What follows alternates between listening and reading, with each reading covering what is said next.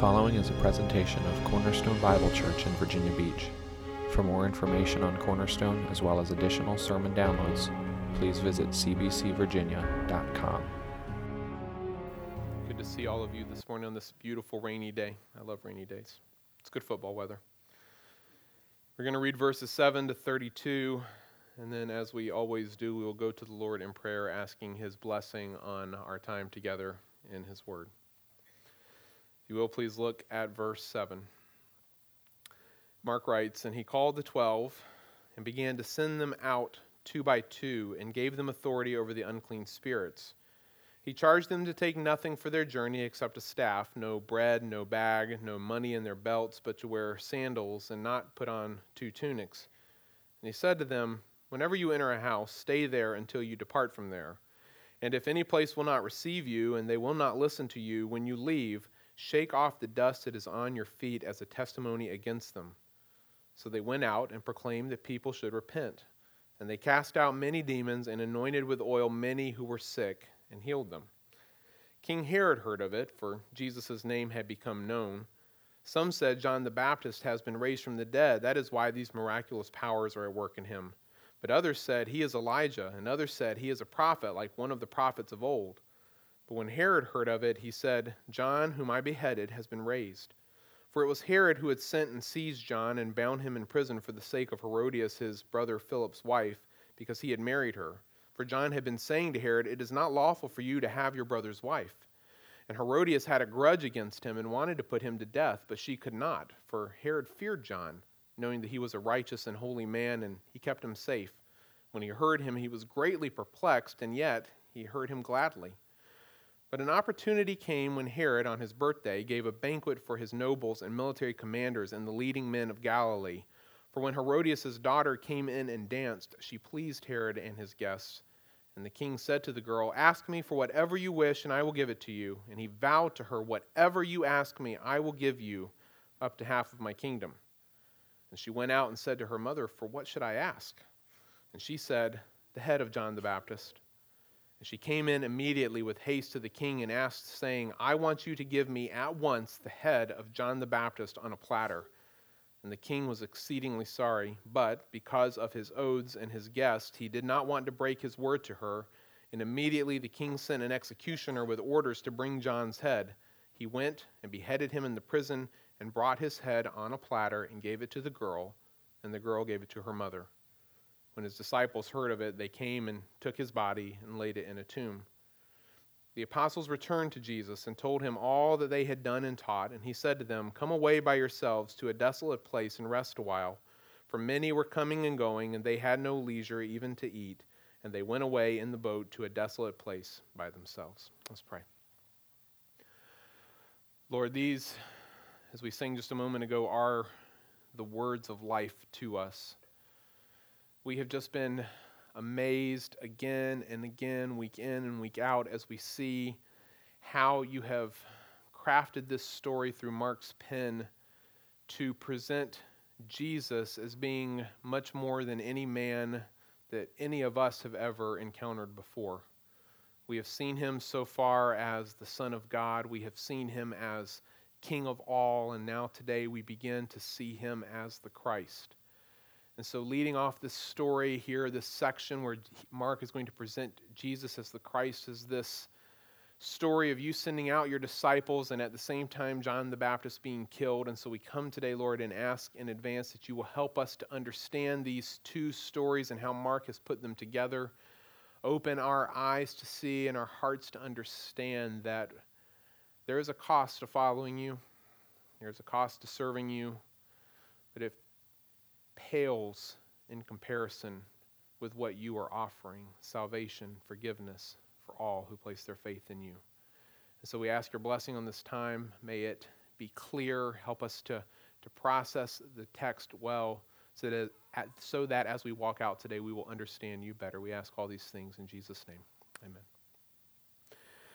Well, uh, yesterday, Ed and Becca came out to uh, Nathaniel's football game over at Princess Anne Athletic Complex. He, uh, Nathaniel is on the Courthouse Cowboys.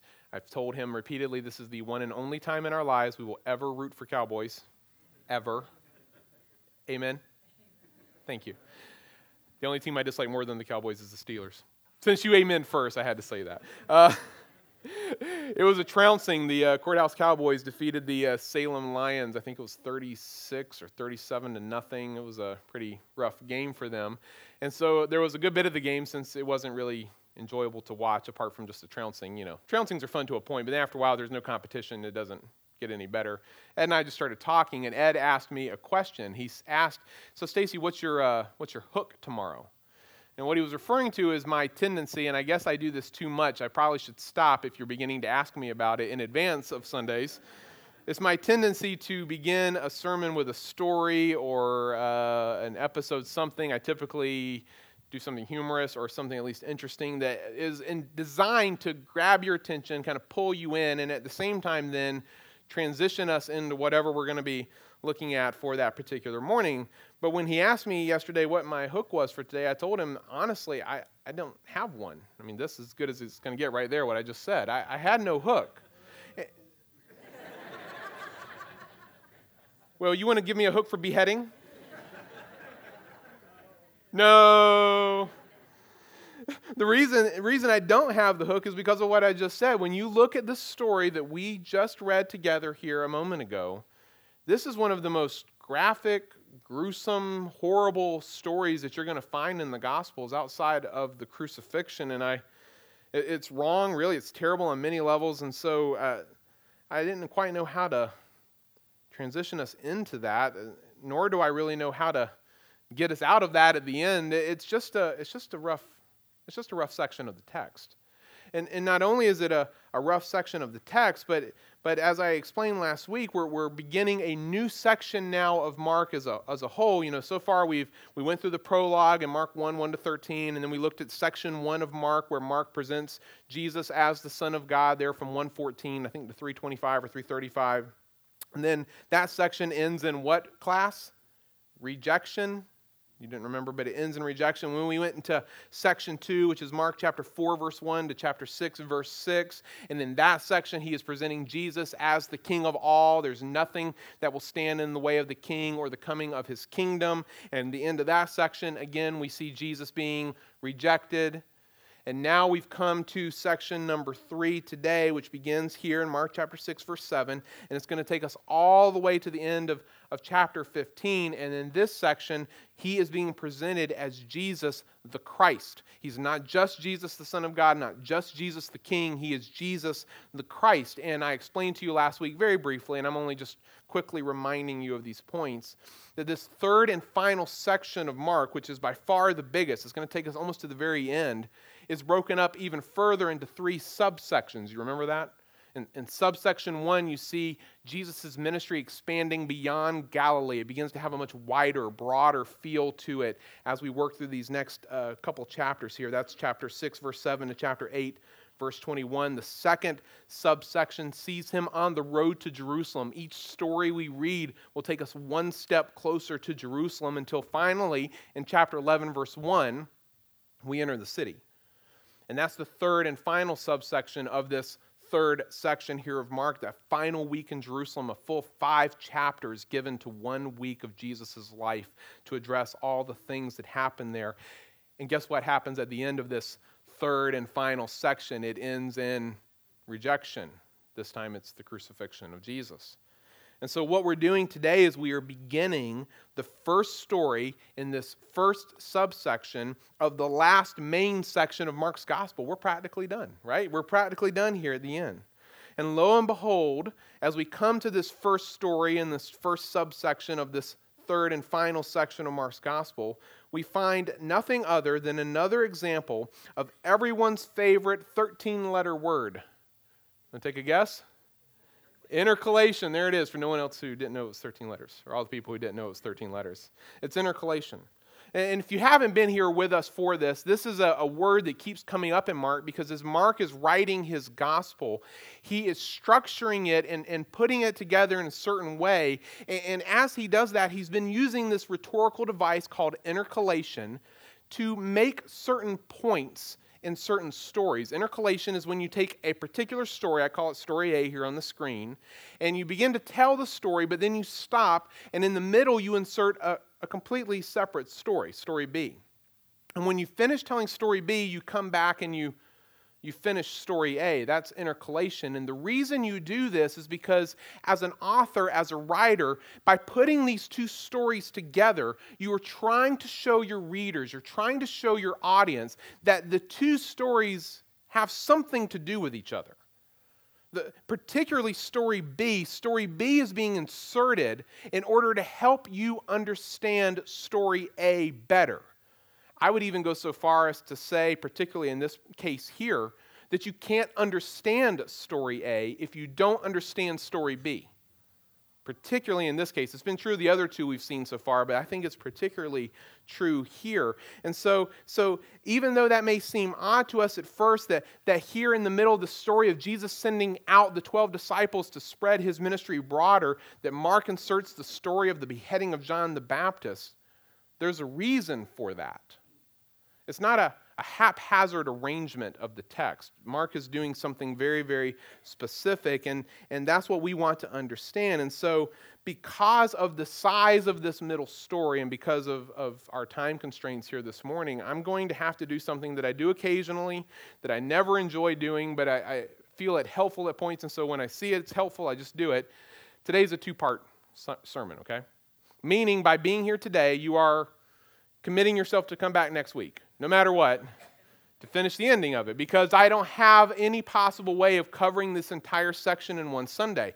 And so I not only don't have an introduction for you that's worth anything, I don't really have a conclusion either, because the conclusion doesn't come until the end of next week, though I'll try to draw it together somewhat less awkwardly than I might.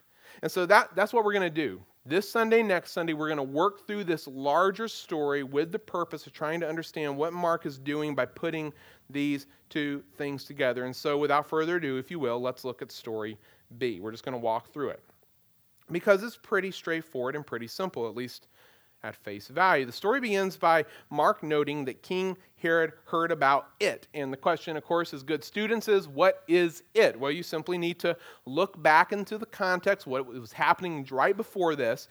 The it is referring to the mighty works done both by Jesus directly and in Jesus' name here by his particular disciples. And make, Mark makes a little comment that in some respects seems unimportant at first when you read it here in the, in the story.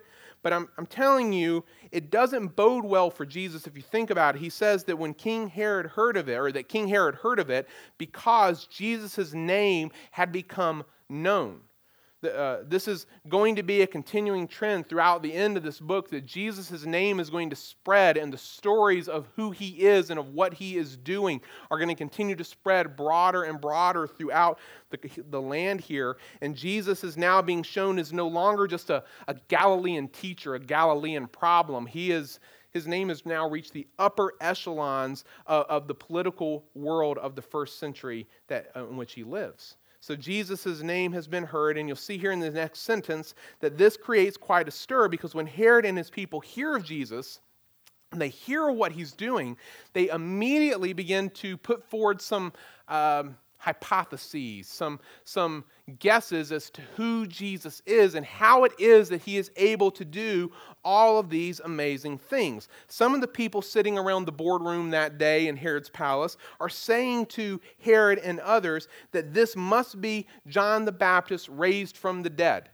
That, that that is why he is able to do all of these miraculous things. And we'll stop here and just note that the news of John the Baptist's death is just that. It's news to us. This is the first we've heard of it, because the last time we saw John back in Mark chapter one fourteen, he was alive. He had been arrested and, and put into prison for some reason. Mark didn't explain that back in chapter one, but, but he was alive. And here we've moved ahead five chapters, some amount of time, and now he, we're learning that he's dead. This is new information. Mark's going to explain it in just a moment. Some people, though, around the table think it's John back from the dead. Other people think he's Elijah. And if you don't understand why they would be thinking that, that Jesus could be Elijah, you simply have to remember back to, simply, to like a year and a half ago when we were looking at the beginning of Mark's gospel, and we were recognizing the fact that before the Messiah came, the Old Testament clearly prophesied that Elijah would come first to prepare the way. Do you remember that? And so the people who had this expectation that the Messiah was about to come, they're not looking first for the Messiah, they're looking first for Elijah. And some people watching Jesus' ministry think maybe that's him. Maybe he's the forerunner of the Messiah here doing amazing works, preparing the way for the coming of Christ. So it's not a, it's not a crazy suggestion that this is who he might be. Others, though, disagree. They just think he is a regular prophet, if such a thing exists, like one of the prophets of old, like an Old Testament prophet, maybe similar to that of Elijah, but not necessarily Elijah himself. These are the options floating around the conference table there in Herod's office as they're debating the news that they are hearing about this man Jesus, about who he is, and probably what they should do about him. And I can almost close my eyes and see Herod sitting, like, you know, in his armchair there at the head of the table, listening to all of his advisors and counselors making these suggestions, and he's thinking about it, and then opening his eyes, having come to a decision for himself. If you look here at what he says, clearly he's going with option one, that Jesus is John the Baptist raised from the dead. And I would just ask you to stop, because this will be important at the end, and think about that. That's weird. It's weird because, like, of the three options given, at least the other two would make sense, perhaps, from Herod's perspective.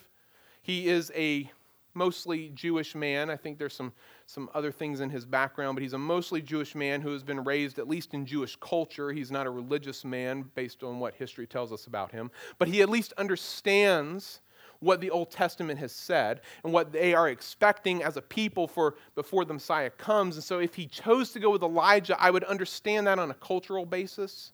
Or if he even just thought that maybe Jesus is a prophet, I would understand that on a very practical basis, because clearly guys who can cast out demons and, and heal people aren't common, right? Not in that day, at least.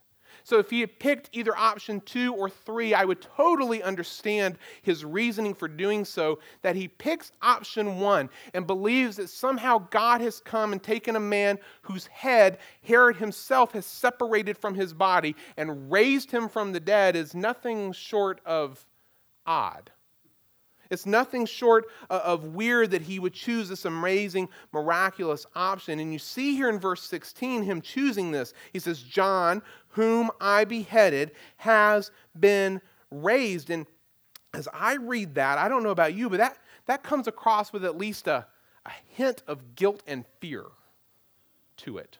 Just a, maybe more than a hint.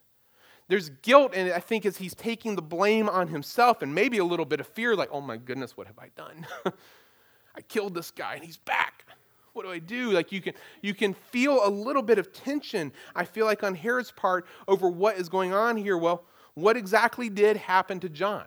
That's the question here. We know he's beheaded, but, but why? Well, the rest of this middle story is devoted to explaining this. If you look at verse seventeen, we learn that it was Herod who had gone and sent and seized John and bound him and put him in prison back in chapter one, verse fourteen. And we also learn why he did it. It was for the sake of Herodias, his brother Philip's wife, because he, Herod, had married her, Herodias. And I thought it would be helpful to try to show you this, the like the connections, because this gets very confusing along the way, and because the, the Herodians, the family of Herod, they're like big characters throughout the Gospels, throughout Acts, even into the epistles. You'll see them coming up in different ways, and so I want to try to make this as clear as I can. So to begin with, we have to start with a man named Herod the Great. This is the guy who you read about in Luke two when you read the Christmas story to your kids on Christmas Eve, or whenever you do that, if you do that at all.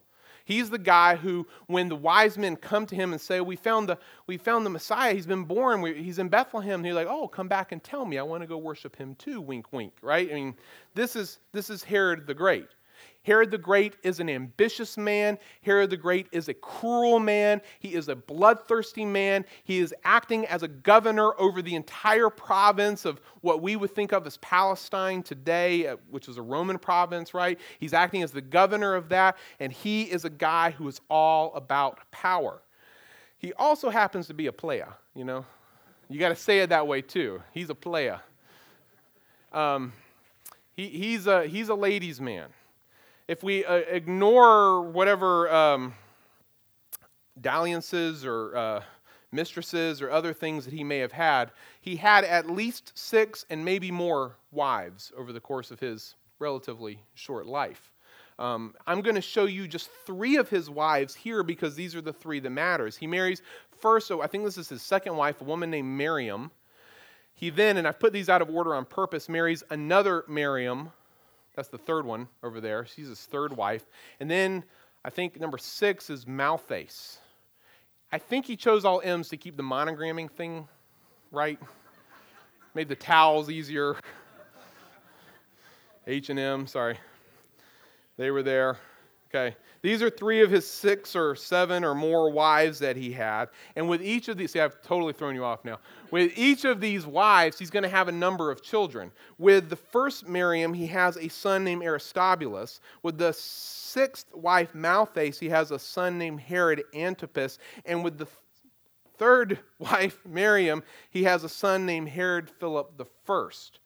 And what happened after Herod died was Rome decided to break up his kingdom, his province, into four smaller provinces. And sometimes you'll see his sons being referred to as tetrarchs. You ever seen that in the Gospels? And you didn't know what that referred to? That meant they were in charge of one of the four provinces. And so Antipas here is one of the tetrarchs. He is the Herod that is in this story now. This is not the same Herod that tried to kill Jesus uh, thirty years prior. This is his son, Herod Antipas, and he's got these half-brothers and quite a bit more uh, around him here in this political environment that they are in in Palestine. Aristobulus gets married, and he has a daughter, and he names her after granddad, and he calls her Herodias. Well, um, at this point, just to keep this straight, recognize that Herodias is a half-niece of both Herod Antipas and Herod Philip, right? So that's the relationship. Unfortunately, incest was common in noble families of that day. And so even though they're related, she marries her half-uncle Philip, and the two of them have a child together named Salome. Okay, following that? So now, all right, Herodias is not only Antipas's half-niece, she is also his sister-in-law. Salome is his grandniece on Herodias' side and his just regular niece on Philip's side. You with me with that? But it doesn't stop here, because at some point Antipas begins to get rather interested in Herodias and vice versa. And so he divorces his current wife, whose name I didn't even bother to look up because it's too confusing, and he gets Herodias to leave Philip, and he marries her, and now it looks more like this. Antipas and Herodias are married. Uh, Salome is still the child of those two, and Salome now is not only his niece on one side, his grandniece on the other, she's now also his stepdaughter. Okay, two observations on that. Uh, just two. Incest makes for really complicated family genealogies. uh, and I can say that as a good North Carolinian who has family members related to one another. That's not a joke. Uh, second, I'm not even sure Jerry Springer would want to deal with this family, because there are more things, more intrigue, more messed up relationships all built into this. And so it is based on this crazy, convoluted situation that John is now coming to Herod and saying, look, um, it is not lawful for you to have your brother's wife. I mean, this thing is wrong on numerous levels, right? It's wrong on numerous levels, and, and it's this that ultimately lands John in jail. But Mark kind of fills us in on something that we probably wouldn't have picked up on back in chapter one, verse fourteen, when we were first told about Mark's, or John's imprisonment. He tells us that actually jail was the better option, because the thing that ultimately was supposed to happen in Herodias' mind is she's got this grudge against him, and she wants him dead. She wanted him dead. But, but Herod wouldn't let her do it because he feared John. And so fearing John, knowing that he is this righteous and holy man, the text says, Herod embarks on this plan to keep John safe from his wife by putting him in jail. Herod is trying to protect him. You still following me? he's trying to, he's trying to protect him by putting him there. And not only did he keep him safe because he's afraid of him, but he also liked to go hear him in jail. I mean, it's a, a weird situation, but Mark makes it very clear he liked to hear John preach, even though it, it perplexed him. And the word perplexed here means it left him not knowing what he should do. I mean, John's telling him, listen, you can't, you can't be with this woman. It's wrong for you to be with this woman.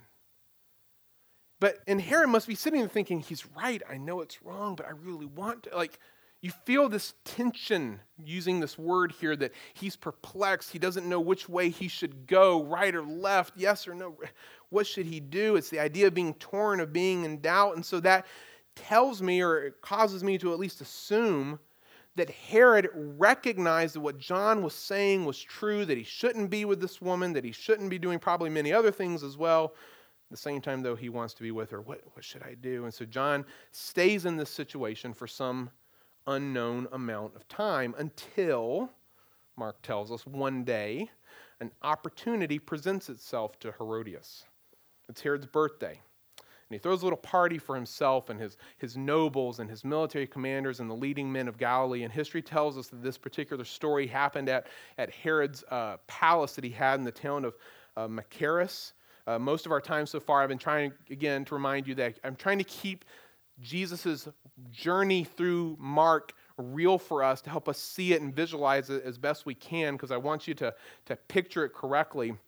We've been spending most of our time up here in the north around Galilee, but Machaerus is way down here in the south on the east side of the Dead Sea. This is where Herod had one of his palace fortresses. Here's a picture of it today, what's left of it at least. It's not a whole lot up there. It's up on the top of a really tall hill overlooking the Dead Sea, apparently on the backside of the camera from where it's taken. But this is what it would have looked like at the time John was there. Part of it's been cut away so you can see inside. And I want you to notice up in the top kind of center, there's a, a courtyard with red tiles for roof. They're not just uh, taking artistic liberty there. They found the red tiles there in the rubble. Like this is, was part of the structure. It must have been very pretty at this time. In fact, here's a closer up reconstruction uh, of what it would have looked like there in the courtyard. And it's it's in this particular courtyard, I would assume then, that the party is being held and into which Herodias' daughter Salome comes in and dances for Herod and all these other men. Now, I don't, I'm not trying to be funny with this comment, so please don't laugh, um, because you'll feel awkward if you do. Thank you. Um, I don't know how far to go with this, and I don't want to be crass or indelicate here, but I'll just say that I don't think this dance that she does is an expression of artistic ability. Okay? Um, in other words, she's not probably doing ballet. I, I don't know how far we should go with it the other direction. Just being honest, I'm not quite sure how provocative this would have been, but I'm just pretty sure, based on how it's worded, that this is not something you would want to take your children to see. And Mark tells us that the outcome of uh, the outcome of this very delicately when he says that her dancing pleased both Herod and his guests. And I think as we read that, all of us should be like kind of disgusted at that point, because this girl, whose age is not made clear, but probably young, who is his niece, his grandniece, and his stepdaughter, she's now being leered at by her stepfather and uncle and great uncle all at once, and all these other men that are gathered around her in a way that is probably very not appropriate. And you should get the creeps when you read verse twenty-two. He's so pleased by this dancing, Mark says, that he says to her, "Ask me for whatever you wish, and I will give it to you." In fact, he makes it even stronger. He makes a vow. Okay? We don't think of vows a lot in English, but he makes a vow to her, which is very strong. Whatever you ask me, I will give you up to half of my kingdom, which, just to understand, he can't really do that because it's not his kingdom. It's Rome's kingdom. He's using a little bit of hyperbole here to, to emphasize that he's going to, whatever she wants, he'll do it for her. He's not really a king, even though it's called King Herod. He's just a governor, but they call him that as a politeness. He's using hyperbole to say, I'll do whatever you want. And again, I, I can't I can't prove this, but I wonder if even in the promise there's a hope for something more. If that makes any sense. You get the creeps again. She goes out and she asks her mother, well, what should I ask for? And seizing that moment, Herodias tells her daughter to go ask for the head of John the Baptist. Oof. And so she does. She even adds a little dramatic flair to it of her own by asking for it on a platter. And obviously, I don't, I don't know what Herod was hoping for in this scenario with her. If he was hoping for anything at all, I, I don't know. I just kind of get that feeling in the text. But this request changes everything. It changes everything. Because when he hears it, Mark says, he was exceedingly sorry. I mean, you get the sense of real grief at this moment. As soon as those words come out of her mouth, he's like, no, not that. Like, oh. Because he feared John. He, he, he knew he was a holy and righteous man. He loved to hear him preach. And even though he may have felt some conviction at his truths and ignored those things, this is a guy that he had tried to protect from his wife. He had tried to save him, but now, because of his oath, and more importantly, Mark notes, because of all the guys sitting around who heard him say it, and the pride and the, the reputation he might lose because of what they heard and who they are, because of all of this, he doesn't want to break his vow to her. And so on the spot, he sends an executioner to the prison to bring John's head back to them. And Mark makes it very clear, without being graphic, the executioner does this. He beheads John, and he brings his severed head on a platter, gives it to Salome, who in turn gives it to her mother. And the story ends very simply with the disciples of John being allowed to come in and take his body, lay it in a tomb. Now, I want you to stop. I'm just going to make a couple of observations, but we can't, we can't delve into them fully until next Sunday. But I want you to think about some of the things we've seen up to this point. One, I want you to think about John. He's been a non-issue, really, in Mark. He was mentioned a couple times in Mark one, but since then he's been silent. Other of the gospel writers will talk about him quite a bit, give more information about things he says and does, to help you understand more of the relationship. But Mark has pretty much ignored him until now. Now, at the beginning of this third and final section, which is presenting Jesus as the Christ and is going to culminate in the death, the rejection, the crucifixion of Jesus, we begin with the story of John's death. And John here, of course, is a messenger who was sent by God to his people. Later, we're going to learn from Jesus himself that John was Elijah. He was that Elijah character who was going to come and prepare the way of the Messiah. So, so here John, a messenger sent by God, is, is being killed, while in his life he achieved some popularity, and I don't mean that in a trite way. I mean it uh, as best, it's the only word I can think of, some notoriety perhaps, uh, in some respects amongst the people. He, he wasn't widely, widely uh, received. In fact, through his preaching and ministry, you see what happens to him. He ends up offending those in power, Herodias. And ultimately, she doesn't dislike him because she, she doesn't believe him. She doesn't dislike him because he's speaking lies. She dislikes him for the very reason that he speaks truth. She, she wants to kill him. She plots against him. And when the time and opportunity is right, she takes it. And there's a clear emphasis there in the story on the importance of timing and opportunity. And when that moment comes, man, she pounces, even stirring up her own daughter to call for John's death. I want his head on a platter. She, she even just like adds a little to it. Think of that. Note also that Herod, as a political figure, not a religious one, Herod, again, he's grown up in Jewish culture, so he understands the, the scriptures to a point, I'm sure, but he is not a religious figure. He's a political guy. He's a governor. He, he is there to preserve his power and to enjoy his power. So he's a political figure, and yet perhaps no one else understands John as well as Herod. Because he fears him. He recognizes that he's a holy and righteous man, and he wants to protect him if he can from those people who are plotting against him, namely in this case his wife. And yet, when he's forced to choose between uh, his respect and perhaps even fear of John and his own personal political reputation and, and power, he chooses this instead of that, and goes along with the plotting of others and letting John die. At his hand, John is killed for preaching truth and doing what God had sent him to do. Does that sound familiar? Without giving next Sunday away more than I need to?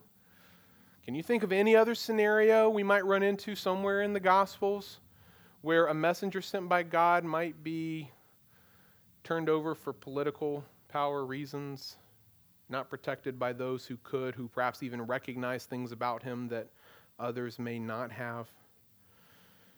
Let me make uh, one more observation, and then I'll be done for this Sunday, and you got to come back next week.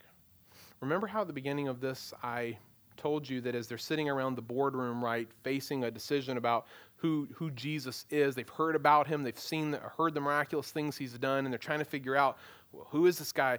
They had three options. It was Elijah, he's a prophet, or he's John the Baptist raised from the dead. And I just simply noted, if he'd have chosen the first two there, Elijah or the prophet, I would understand that.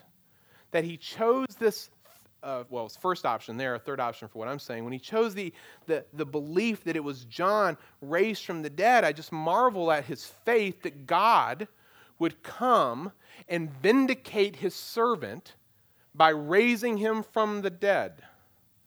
Herod has that much faith to believe that God could, in fact, do that. And he's wrong, of course. Jesus is not John the Baptist raised from the dead. He's Jesus. John is now dead. John is gone. And yet, that God would eventually vindicate his servant by raising him from the dead, that's where the story's going. Okay? You got it? See it? Let's pray. Jesus, we are pausing here in the text, but not without recognizing just the way in which you have crafted this amazing story. Even here in the story of what happens to John, we see glimpses, hints of what is to come as the Christ, the servant, must suffer and die and be executed at the hands of Pontius Pilate, but will eventually be vindicated, raised from the dead. And so we praise you this morning for being a God who vindicated your Son, who declared him righteous and holy above all others. John was a sinful man. He may have been very righteous and lived to please you as much as he could, but he needed a Savior just like we do. Jesus, your Son, is the only perfectly righteous one, and yet he too is killed unjustly. And so, God, I pray that these truths will stand out to us, that as we think about them and meditate on them this week, when we come back together next Sunday, you will help us then to plug those into this larger story that, that Mark has put together here so that we can see the bigger point that you have for us in your attempt to make us more like your Son through your word. Thank you for the text. It is powerful. It is rich. Help us to understand it more and more in Jesus' name.